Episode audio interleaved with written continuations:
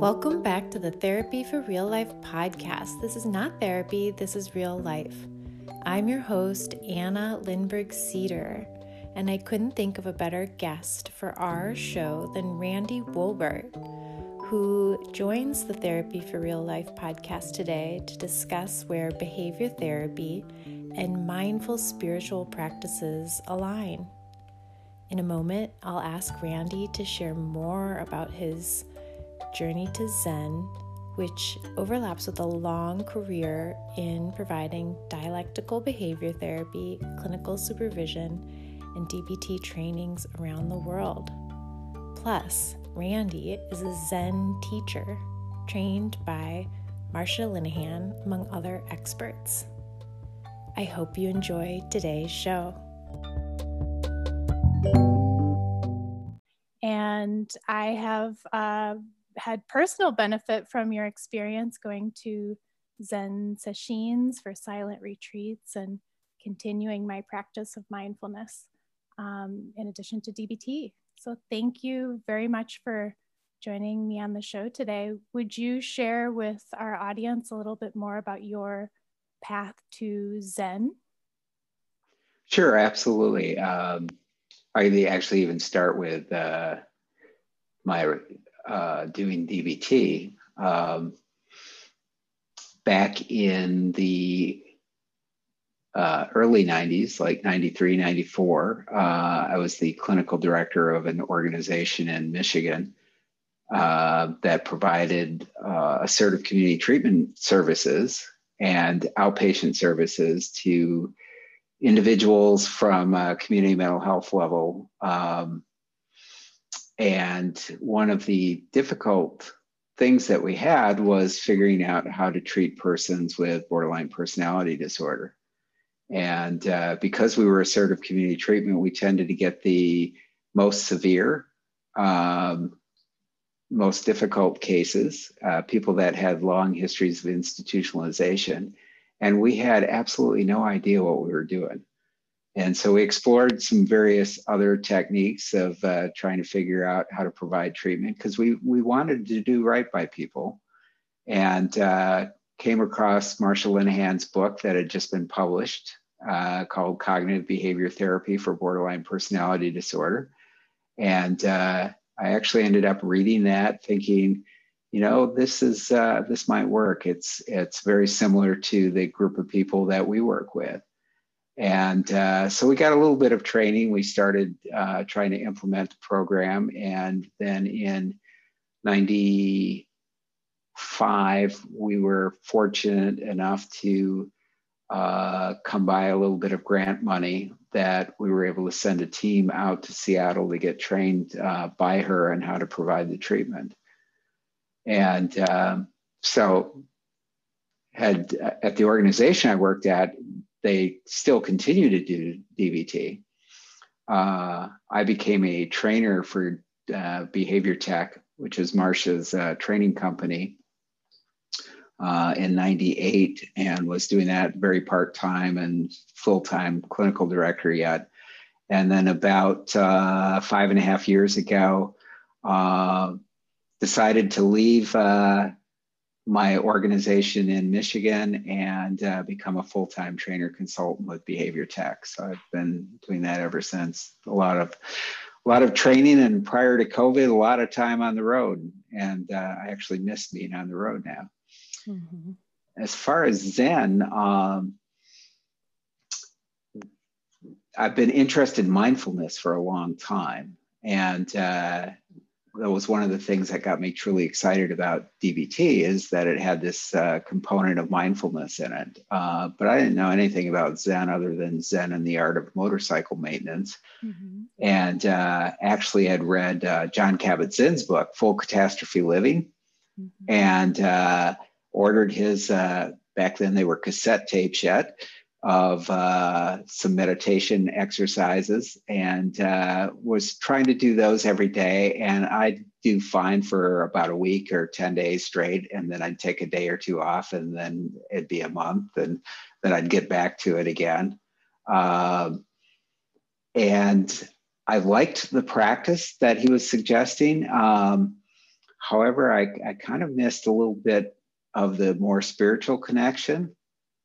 Is the uh, practice you're referring to, is that the body scan? Is that the... Well, there's the body scan, and then there's also sitting meditation, which is mm-hmm. really uh, much more of the guided nature. Mm. And um, it's called Vipassana meditation. And uh, so I went to one day retreats, actually, really did like that a lot. Um, again, I was uh, missing more the, the spiritual path. And I didn't even know I was missing it. I knew I was missing something. Did and, you have words words for that at that time besides spiritual path? Was there, you know, no. this this is a burnout prevention uh, podcast, so some people, oh, okay. you know, listening yeah. and might be calling it burnout. But I'm wondering, at that time in your life, how did you? No, did you... it was uh, it was like feeling like something was missing. Yeah. It. Uh, I I enjoyed um, sitting, uh, although 45 minutes at a stretch seemed awfully long. And uh, just felt like I was getting uh, sort of the psychological and probably some of the physiological benefits from sitting, uh, but it just felt like there was something missing. Mm. And um, so I did a little bit of reading, but one of the things that Marsha Linehan um, did was she was running these retreats. Um, and she had started them a year or two earlier than I got in on my first one. And we would go to these trainers meetings as uh, BTEC trainers, and uh, she would always invite everybody. And uh, so I finally uh, decided, okay, I'm going to go. And uh, the person that uh, really convinced me to go was uh, Gwen, who was the person that I did um, DBT with at the at the agency. She was the DBT services supervisor, and fortunately, uh, she didn't tell me what I was in for, because um, I was expecting it be oh yeah, we'd sit for a while and then Marsha would deliver this wonderful training and then we'd sit for a little while and then she'd deliver more training. I was ill prepared for all those hours of sitting. You were thinking about the fun parts in grad school or something like that. Like uh, um, and and hanging out in the desert because it was in Tucson. Uh-huh. Um, and actually uh, the first time I'm sitting there. Uh, so she explains how to sit. And uh, so I'm sitting there, and uh, in Zen, there's the tradition of sitting facing the wall. And I was thinking, what's with this?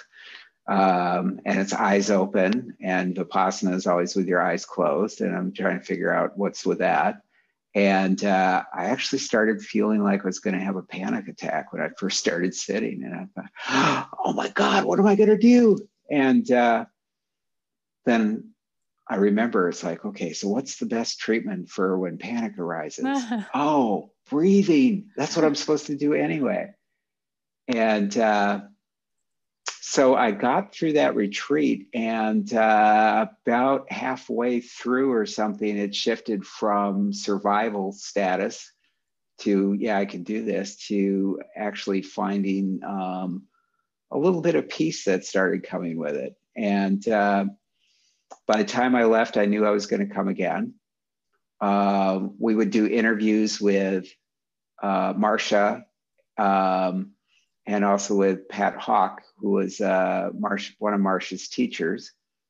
And uh, I remember going to see Pat Hawk, and uh, Pat was interested in what my training, uh, what my practice was, and I told him, well, I am an on again, off again sitter, and he said, well, just sit every day.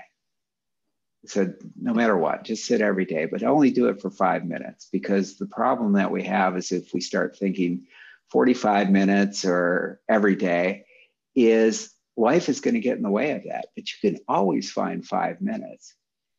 And so that's the advice I got from him. And I took his advice right away. And um, from that day on, I don't think I've missed any days of sitting. That's about 12, 13 years ago. And uh, then I also remember reading this book called Taking the Path of Zen by Robert Aitken because it was one that he suggested. And um, so the next year, I asked him to be my teacher, um, which he said yes. Um, and then Pat got uh, Pat got really sick, um,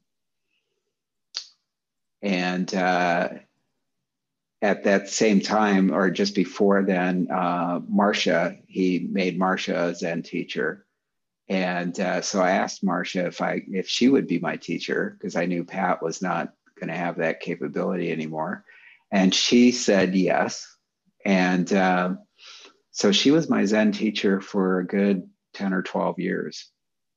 And uh, the, the thing that has been always true about Zen is you can always find your uh, center by just sitting, and you just do it every day. And then if you want to do more, you do more. And if you don't want to do more, it's you always gravitate toward that period of time. I remember, you know, I've I've had the opportunity to do three retreats with you so far, and uh, I was not so consistent in my sit when I first came, and I would bring you all kinds of questions, and um, it took me a, a, a little while, but it, I learned the answer would always include sit every day, five minutes, sit every day. and it was a very good behavioral training for me to hear that response over and over again. And I've finally learned, okay, I don't get to ask the other kind of uh, I don't get to the fun questions until I have that, um, yeah. that experience to draw from. And it, it, there was a lot of learning in that for me to get to that consistency. And it always feels like a muscle to kind of hold steady in that. Absolutely. Yeah. Well, can I ask you a question? I've heard you tell this story a couple times, Randy, and maybe even it made it into Marsha Linehan's book, Building a Life Worth Living. But I've heard it through the grapevine that when she would teach DBT, she would ask her groups of uh, participants, are you practicing DBT or mindfulness for psychological purposes or as a spiritual practice? And when you share that story of sitting, uh, you know, and facing a wall with your eyes open and having a panic attack and then remembering the breath, it's hard, it's hard for me to hear the difference. I wonder if there is one, if you're approaching it for a psychological uh, from a psychological perspective or a spiritual perspective if the if the good medicine is the breath anyways it's kind of like are they does it matter if you think of it one way or another? And you know i'm curious what what you've thought about those all the responses that have come from those groups over time. Yeah so um, as far as the, the physiological uh, benefits from doing sitting regularly, sitting mindfulness. Uh, they are just well documented these days. It's it's truly amazing, and I don't think it makes any difference uh, whether you're sitting just to sit or you're sitting because you're on a spiritual path. I don't think it makes any difference at all. Um, and so I know Marsha always had said, it's like, well, you can practice just because this will make you uh, both a better therapist if you're a therapist, or a better spouse, or a better parent. Um, it'll give you a lot more patience in life, and uh, you'll end up suffering a whole lot less. And uh, all those sound really good. I that mean, sounds great. Yeah. Yeah. And uh, then on the other hand, it's that sometimes people feel like there's something missing in their life. And so, if you feel like there's something missing in your life, then the pursuit of Zen or other spiritual paths, and um, Zen is really not that much different than, say, Kabbalah, which is the Jewish uh, mysticism, or contemplative prayer, which is more the Christian mysticism, or Sufism, which is more the um, Muslim or Islam um, mysticism. It's I mean, they, they all have pretty much the same thing in as its core, which is um, being able to sit and feel that uh, sense of oneness and connectedness with everything. I know for myself, I had to think of it as exposure therapy to get started. The last thing I wanted to do was sit and be quiet, uh, especially for such long periods of time. And and when I did expose myself to that experience, I, I learned a whole lot. There was a lot contained within that. Yeah, so a, uh, a lot of times when people pursue mindfulness, they they do it with a um, kind of set goal in mind of uh, you know, and again, Marsha put in her uh, second edition of the skills training manual, uh, decrease suffering, increase happiness. It's like, well, yeah, who wouldn't want that? Uh, but if you if you are doing it with the set intention of this will make me happier or this will help me suffer less, uh, you don't get the same results. And uh, Thich Nhat Hanh, who's a very, very wonderful writer, um, Vietnamese Zen Buddhist monk, um, just has written and this, I mean, he's a poet, he's a writer, he's a teacher. Uh, he has said, well, there's there's two ways to wash the dishes. One is to have clean dishes, and the other is just to wash the dishes. And it's the same thing with mindfulness. The ultimate goal of mindfulness or mindful practice is mindful practice. There doesn't have to be anything more than that. And everything else that happens is just sort of beneficial side effects. Hmm. I like that.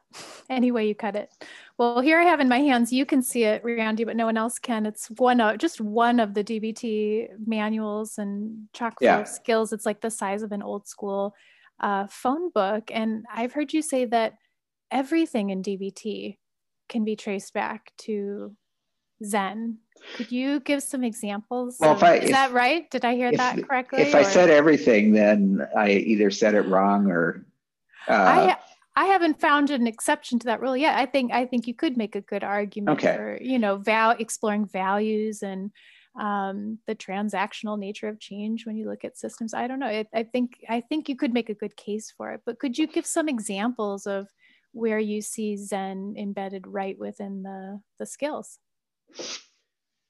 All right. Well, uh, I mean, the, the most obvious place, of course, is the core mindfulness skills. Um, and um, really what core mindfulness skills are, the what and how skills, are really just a translation of how it is that you uh, practice uh, Zen meditation or mindful meditation. Because mindful meditation or mindfulness always starts with observe. Mm-hmm. And then uh, describing is usually you describe your experiences to the Zen teacher. And in this case, of course, you're just describing what it is that you first observed and then after a while it just rises to that level of participation. But it's so important to practice non-judgmentally and sort of without the attachment. Um, one mindfulness of course is that you're just doing one thing at a time. Uh, and uh, in, in zen we talk about well if you're walking just walk. If you're eating just eat. Uh, most people when they're walking they're already either at the place um, in their mind where the path ends or they've uh, at the beginning. So they're either carrying along with them um, things that uh, they've just encountered or they're anticipating something else. And uh, when you're walking, the idea is just to walk. That's the only thing that uh, is important. So you're either walking to get somewhere or you're walking just to walk. Uh, when you're eating, same thing. It's not that you're reading at the same time or listening to the radio or watching TV or any of those things. It is that you're just eating. And that's kind of the essence of one mindfulness. Well, it turns out that if you can practice one mindfulness, then your level of distress goes way down because you're not thinking of the past, which tends to get us ruminating. Uh, and you're not thinking about the future, which tends to make us really anxious. It's just this moment is the only thing that really truly exists. And then the skill of effectiveness, which Marsha says, of course, don't cut off your nose to spite your face. Um, which I guess is a less common expression than uh, I had thought. I thought every translate cross culturally. yeah, I thought everybody knew that, but it's like evidently not. Um, but it's it's like playing by the rules. figuring yeah. out how to get what it is that you want or need. Um, where it actually comes from now is that uh, people that practice Zen regularly uh, or other types of meditation might have what we call an enlightenment experience. It's also known as Satori uh, or Kensho. And it is this incredible, powerful experience of, of oneness and exceeding joy. And it is a place that once you experience, you want to stay there the rest of your life. It's like nothing else compares to this. And then sooner or later, though, somebody's got to go buy groceries. Somebody's got to clean the house. Somebody's got to go earn some money, right? Mm-hmm. Mm-hmm. And so that's the skill of effectiveness. It's mm-hmm. doing what you need to do. And the old Zen expression around that is before uh, enlightenment, I chopped wood and carried water. After enlightenment, chopped wood and carried water. Mm. Now, wise mind, this is really interesting because wise mind, most people translate it as, oh, yeah, you take a little bit of emotion mind and you combine it with a little bit of reasonable mind and you smush them together and, and sort of where they overlap, that's wise mind. And, uh, you know, that's that most famous Venn diagram anyway. Mm-hmm. But when you talk with Marsha about uh, wise mind and wisdom, um, she really thinks that those moments of wise mind are those moments of enlightenment, that you clearly see the world as it is. And uh, again, when people experience sort of that uh, wise mind sensation, it is that sense of really peace. It's like, of course, this is it. Mm-hmm. Mm-hmm. And uh, so she was kind of struggling, I think, in how to get uh, behavior therapists to uh, be able to explain it. And that's the whole emotion mind, reasonable mind. But it never started out as three states of mind. It started out as wisdom and hmm. actually tapping the wisdom of the entire universe. It's a little more approachable than here, I'm going to show you how to get to enlightenment. Yeah. And from a from a science perspective, uh, there's like being mind and doing mind. Uh huh. And so, uh, being mind is where everything is fresh, every moment is real. It is the only thing that exists at that time. And doing mind is, is more or less like the library. Mm-hmm. So, being mind experiences something, it shifts over to doing mind, and the doing mind says, Oh, it's this this is what we have to do in response to that mm-hmm. now you need them both right because mm-hmm. you you couldn't experience your entire uh, life with everything being absolutely fresh mm-hmm. and at the same time if you don't exp- uh, can't experience things as being fresh it's just the library and the library never actually learns and gets any new information um, and so it's it's really needing both of those sides and that's kind of where wisdom comes from. Well and that goes back to the core dialectic doesn't it of change and acceptance? And i i hear in your description you're addressing one of the common misconceptions about mindfulness is that it's passive and that it means that you're not going to do anything about the problems in the world. If you pay enough attention you can't help but be upset or go yeah. do something about it. But a lot of times people think it means kind of rolling over or giving up? Yeah, so uh, where Zen and behavior therapy overlap absolutely perfectly is uh, Zen talks a lot about karma. And karma gets misunderstood as good karma or bad karma. And uh, really, karma is just cause and effect. And behavior therapy is all built on cause and effect. And so there's there's this wonderful overlap between the 2 mm-hmm. um, with exposure therapy or exposure or opposite action, the skill of opposite action. That is an incredibly mindful thing to do. Uh, and um, really, it comes from the, the thought, uh, not the thought, the, the teaching that suffering exists. And everybody looks at that and say, well, yeah, no kidding, suffering exists. Uh, but the next part of that is that avoidance of suffering leads to worse suffering. And that makes so much sense when you start thinking about opposite action. Why would you do this? It's because if you avoid suffering, you end up then with a life that is less satisfying, less worthwhile living, and you you invest all of your time into avoidance. And then your therapist, if you're seeing a therapist, uh, spends all of their time saying, stop doing that behavior. But nobody then solves the problem of what's mm-hmm. causing suffering in the first place.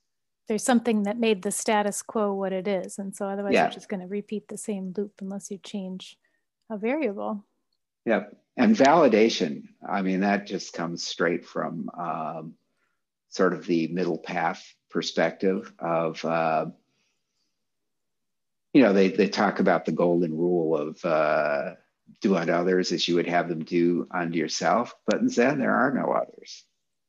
And so, whatever it is that you end up doing, is you're doing it just to yourself. And once once you understand that, it becomes so much easier to have decent interpersonal relationships with people. Uh, and then the whole set of reality acceptance skills. Um, you know, there's the distress tolerance skills, of course. Um, and again, one of the key things is just this moment. The only thing that you have to tolerate is just this moment. You don't have to tolerate anything else, just this moment. Um, but all of the reality acceptance skills, Marsha got those straight from Thich Nhat Hanh. And he talked about sort of the capability of being present. So mindfulness while observing your breath, mindfulness while singing, mindfulness while taking a shower or a bath. Uh, and then radical acceptance is something that comes straight from Zen. And uh, I mean, it, it is the ultimate in non attachment. I was going to ask, could you give our listeners your, you know, 101 on radical acceptance? I think that's a very tough concept for a lot of people to to get what it is, what it isn't, what it feels like? Yeah, so um, most of the time people think in terms of uh, acceptance. Um, well, one thing people don't actually want to accept a number of things, and then there's the whole avoidance and leading to worse suffering. Mm-hmm. Uh, but a lot of times people think of acceptance as much more of this cognitive process and uh, in fact, uh, when I worked with a number of the uh, clients, when I was doing individual therapy pretty regularly or teaching skills, people said, I don't like the word acceptance because that somehow means approval. I want to change it to radical acknowledgement. Mm. It's like, oh, yeah, it did happen. Uh-huh. Um, the problem with acknowledgement is that it even contains the word no in there, which means then you're thinking much more of this cognitive process. It's like you can know something and still not experience it. And radical acceptance is experiencing that level of acceptance from, from deep within. It's, it's like, yes, this in fact is what is. Now, it's not at all passive though. It's, it's not at all uh, like fate, which is sort of the opposite of cause and effect, where you lay down and say, oh, yeah, why me? Uh, it is, in fact, the first step, always the first step in being able to change something. You cannot change what you first haven't accepted. Since it's cause and effect, you can't change the outcome of what already is, but you can prevent future outcomes the same if you change the causes. But the only way that you can change the causes is by accepting what is. Otherwise, it'd be like driving blindfolded or something like that. Yeah. You wouldn't know what you're doing. So, in um, Zen, um, as well as other practices, they call it the practice of equanimity. And uh, so equanimity is non attachment. And non attachment is really different than detachment. Detachment says, well, I just don't give a flying rat's ass. uh, or it's like this mm-hmm. this is not something important and non-attachment is that you can keep preferences you can have a preference for something that it is that you want you just let go of having to have it and once you let go of having to have things that's when you get that real sense of freedom and uh, I remember Pat Hawk talking about that sort of sense of freedom because Marsha kept talking about joy. Wouldn't you, don't you want joy? And Pat would say, wouldn't you rather have freedom, letting go of having to have something? Mm. And so, um, you know, this past week we've we've had an election, and I certainly have an absolute preference and desire for what I want the outcome to be. Mm-hmm. And uh, so this has actually been a, a, really good test for me of testing out my equanimity.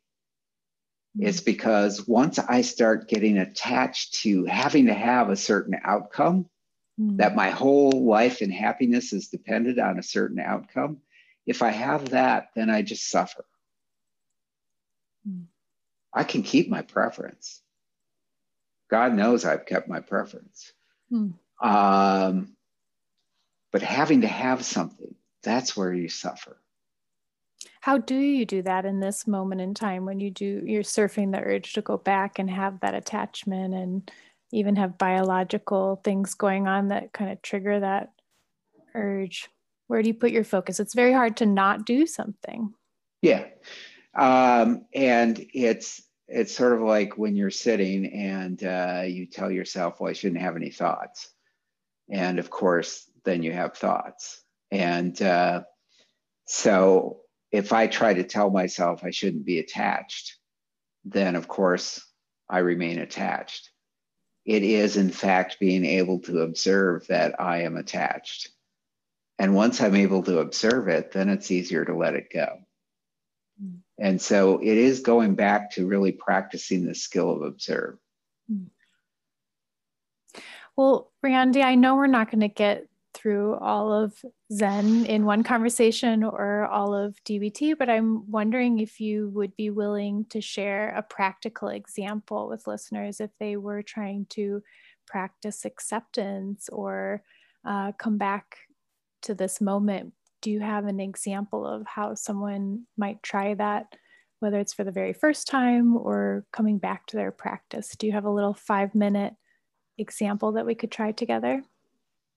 Yeah, I think, um, and it's it's all of Zen almost, not almost all of Zen really starts this way is the practice of actually just observing your breath, and uh, then once you can actually observe your breath successfully, then then you move on to other types of exercises.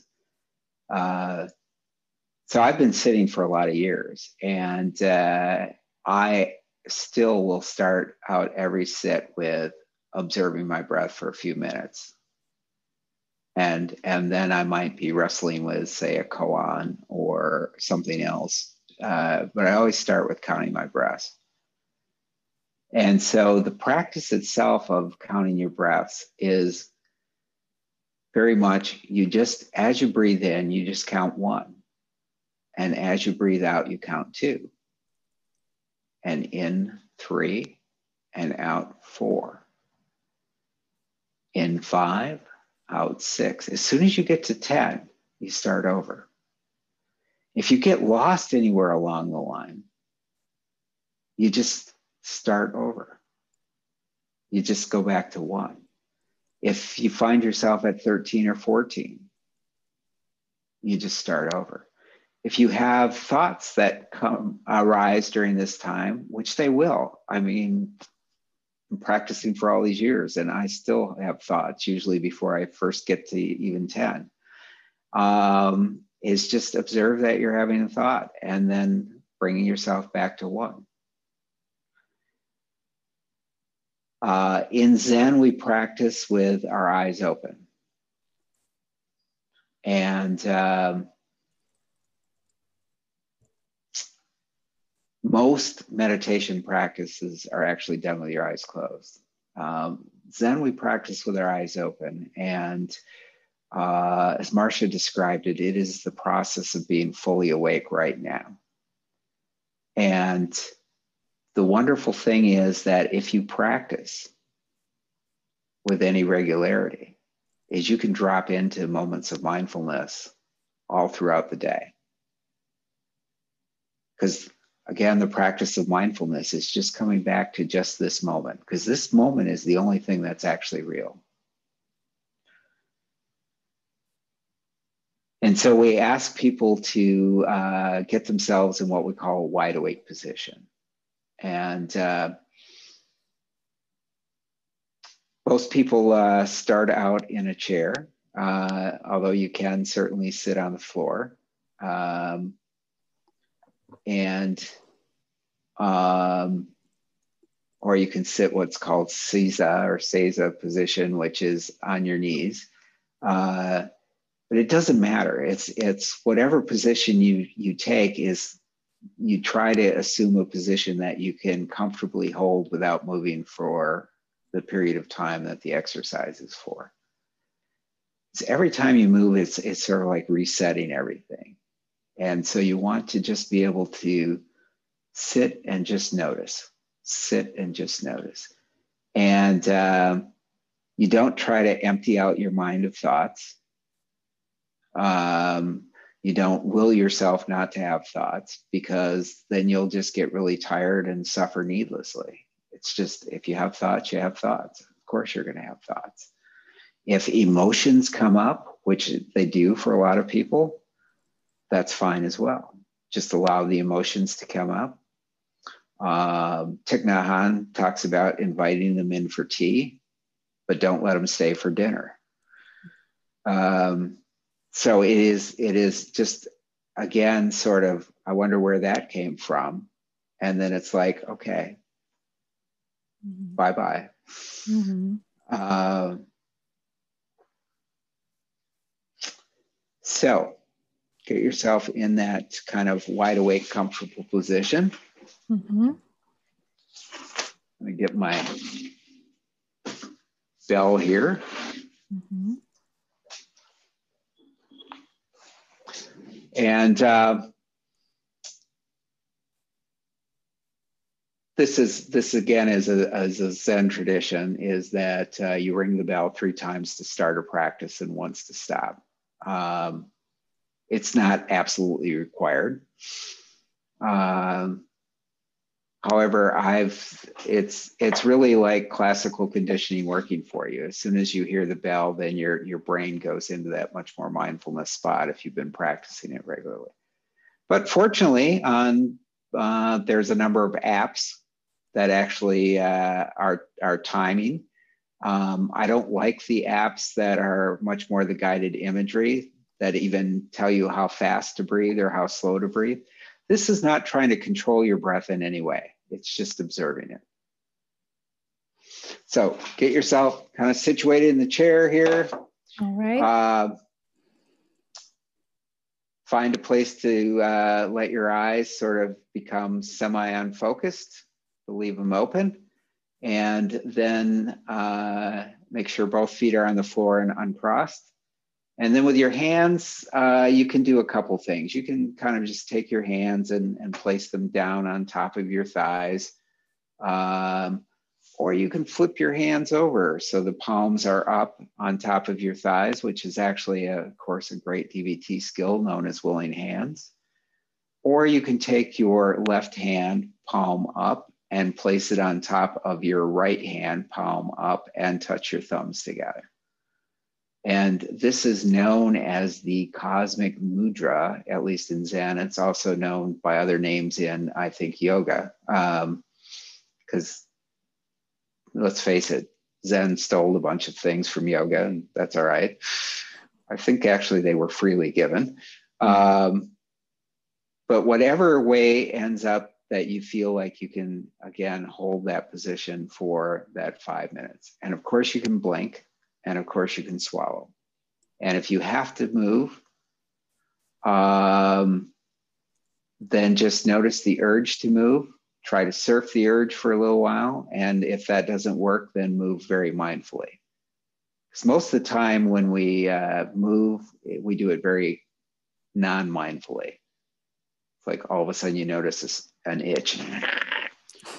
um, so if you, you have this excruciating itch, just practice mindfully scratching. Or if you were like Marsha, she basically just told us that pain is irrelevant. I said, that's easy for you to say, but it actually wasn't easy for her to say. All right. So I'm going to ring the bell three times to start the practice and once to end. Again, it's just counting your breath. Don't try to slow your breathing down or speed it up. It's just observing it.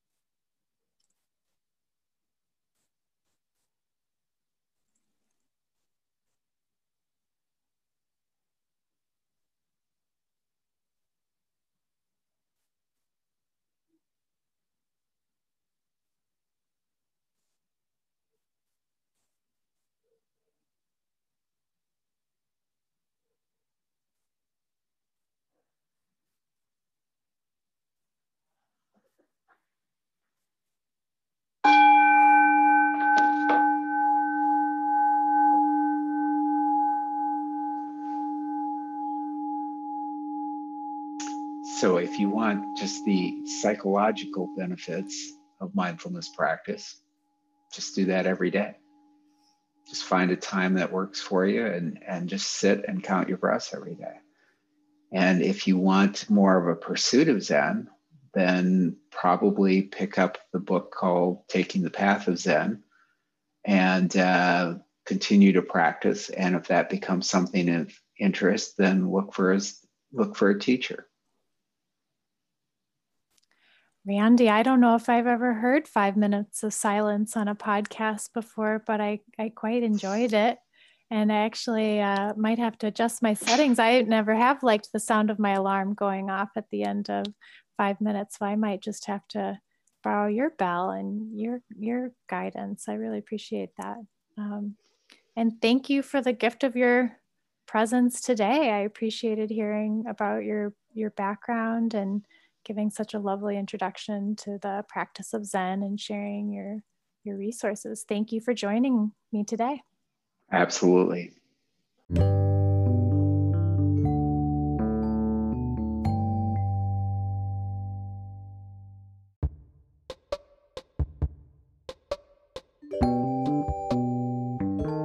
Therapy for Real Life also offers workplace workshops to help your team buffer against the stresses of daily life.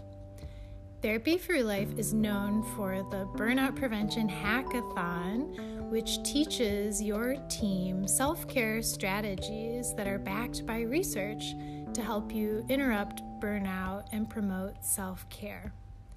Now that work has moved primarily to virtual and work from home, Therapy for Real Life has adapted the Burnout Prevention Hackathon for the online community. Get in touch to discuss your interest in stress management, burnout prevention, relationship building, and other self care workshops and how to adapt these trainings for your team's needs.